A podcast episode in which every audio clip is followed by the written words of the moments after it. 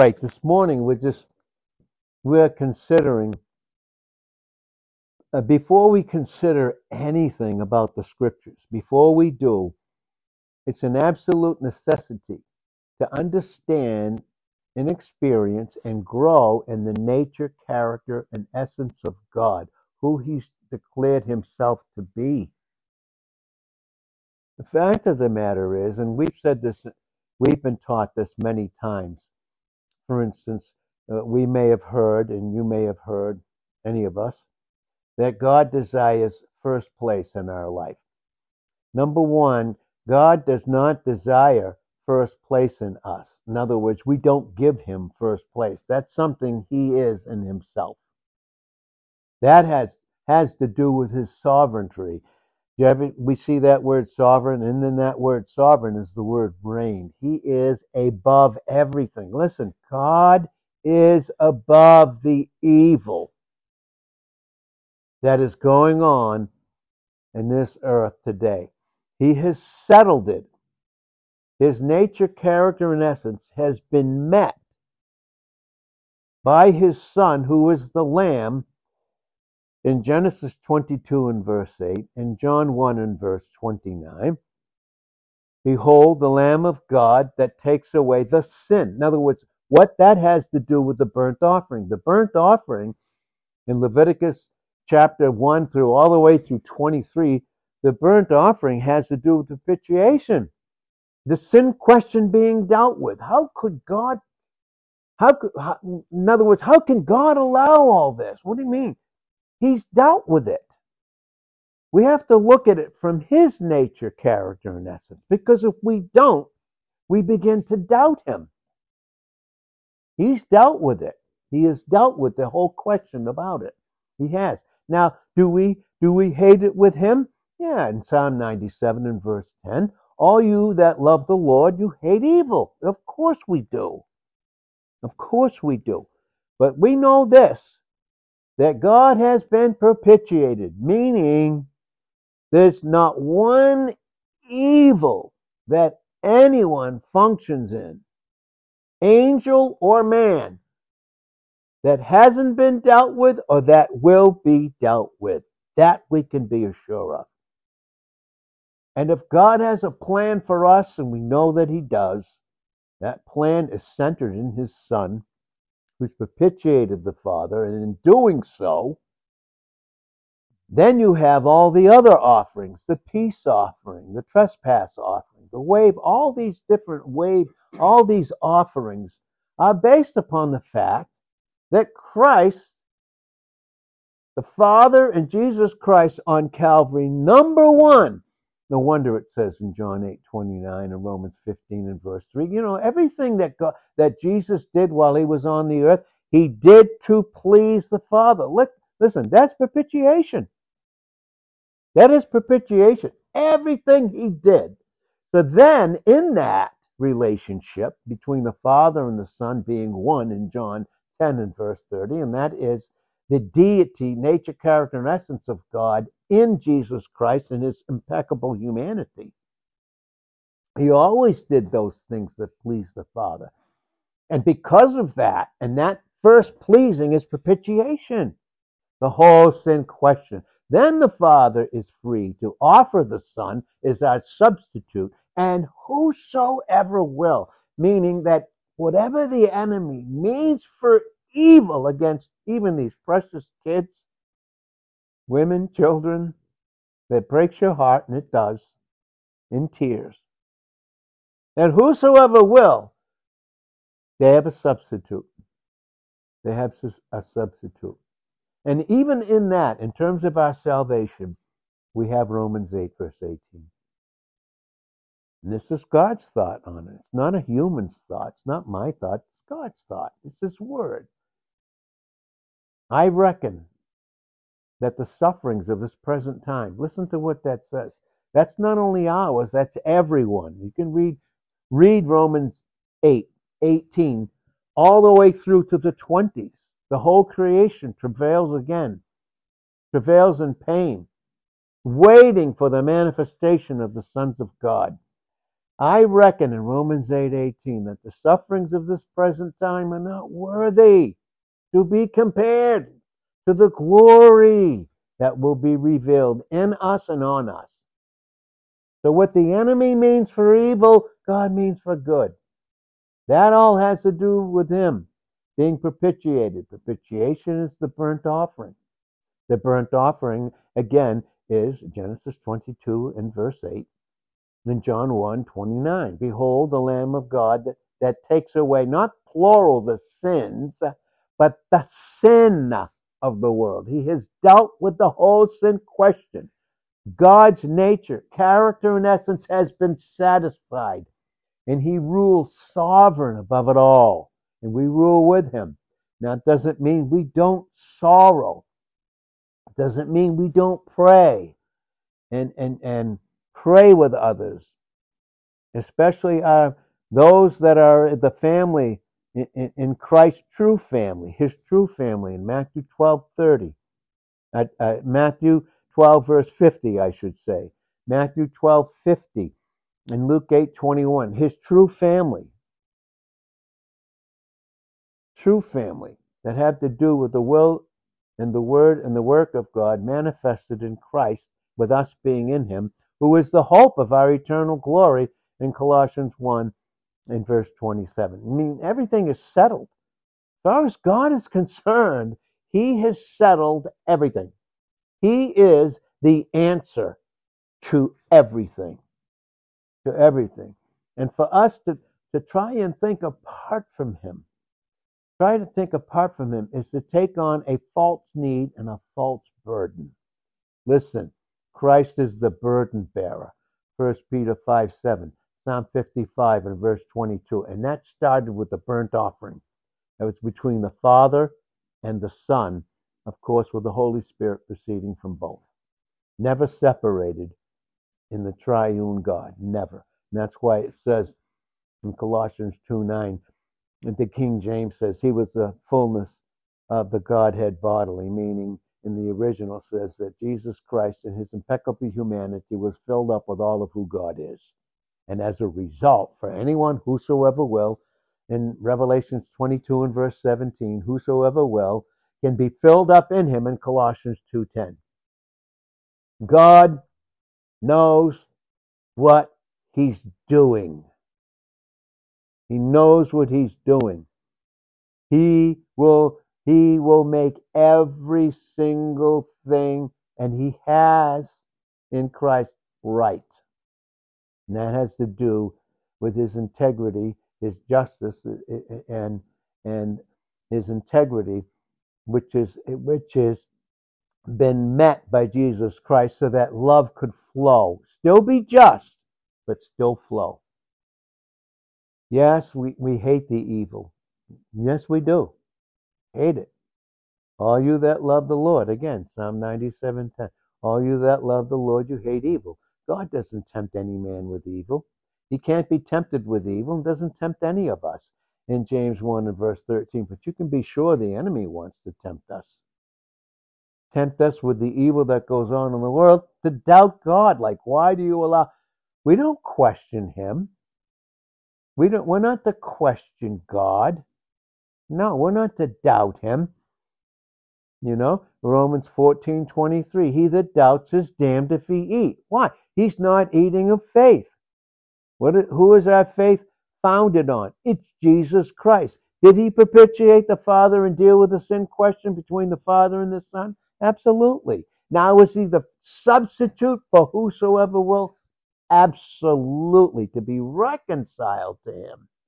Now, there is no reconciliation apart from a substitute, and there's no substitute apart from the Father being propitiated. And yes, it does enter in to who we are in Christ, because based upon who Christ is in us, and this is 1 John 2 1 and 2. And by the way, if if any of us sin, we have an advocate with the Father, Jesus Christ the righteous, and he is the propitiation for our sin for our sins. You see that? That's propitiation, substitution, and reconciliation. He is the propitiation for our sins. And then it says, and it doesn't say in the original, and also for the sins of the world. Never says that. It only says for the world. Because unlike certain things that are taught, God doesn't bypass the will of man. Now, of course, it's the will of God that chose us. And in John 15 verse 16, you have, you have not chosen me, but I have chosen you. And of course, that's based upon the fact that even when Adam fell, never took away his will. Never did. And he hasn't still. And this is where we can rest. And Father, we do pray for the precious little ones, the innocent ones that are so hurt by his evil. But yet, Father, you can meet them. You can meet them right where they are. And we can trust you. And we can pray with you and, but we can rest in your love. And still, we need to be very careful about how we perceive these things that are going on in the world, as evil as they are and despicable as they are. Listen, God's dealt with them, and we will see it. The fact of the matter is that we can we can join with him. But here's the thing. It says in Ephesians 4 and verse 26, be angry Look at now, be angry. Do I have proper anger towards things if I'm not resting in his love? Do I? No. Be angry and sin not. Let not the sun go down upon your wrath for evil. Why? Because if we do that in Ephesians 4 and verse 27, we give place to the devil. He's very subtle in Genesis 3 1 and 2 Corinthians 11 and verse 3. The enemy is very subtle and he wants to remove us, like he did to Eve, from the simplicity, the humility and simplicity of resting in his love. And still, again, it doesn't mean that we don't hate evil. Listen, all you that love God, you hate evil, but we don't do it in the flesh. And that's the temptation of the enemy to get us to do it in the flesh. Because then, what do we do? What do I do? What are they going to do, God? God's going to meet them. And again, my heart really in, in tears for everywhere. We just we got news from a dear friend of ours in a different country about what people that the enemy's doing through people to little girls. And m- my heart cries in tears. It does, it does. It does.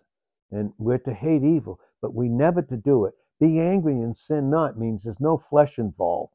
Because because where do we doubt God? Come on, where do we doubt God? Where do we fear? Where do we not understand things and, and, and, and not being dependent upon His word? It's in the flesh. Don't give place to the devil. We need, to, or I need to, with with the pain that we, in in one sense, the pain that we can share in a prayer life for others, which is which is tremendous, and we have that's a privilege for us, and we weep with them. We weep and cry with them in Romans the twelfth chapter, First Corinthians the eleventh chapter, and twelfth chapter. We weep and pray with them in those chapters, we can see the, uh, some of the fullness of that truth. And we can cry in, in love and rest, but tears for others, you know, with, with a language, you know, and, and to understand these things. But to know that God has a plan, because the doubt is, is this is the anger in Ephesians 4 and verse 26. The enemy doesn't won't let it go down in us because somehow in his subtlety he's causing us to doubt God, not even knowing we're doing that. God, why did you allow that? God, how could you do it? What do you mean? He didn't he did he create it? Did God create evil? Never. Does God use evil? We talked about this recently. No. No. God God cannot be tempted with evil in James 1 and verse 13. Neither can neither does he tempt any man. But every man is tempted and drawn away by by evil because evil is sin and there's lust involved. And that's what's involved. We see why the evil is going on in this world. Because it's, it's because of, of fallen nature, fallen nature with all of its lust patterns, you know, and you see this in John 8 and verse 44. The father of all lies, Satan, and the lust of your father you will do. Because there's no truth in him and he's a murderer. And we see it everywhere. Yes. But has, has Christ already defeated him? Has he? Has he? Well, I don't know. Has the Father been propitiated?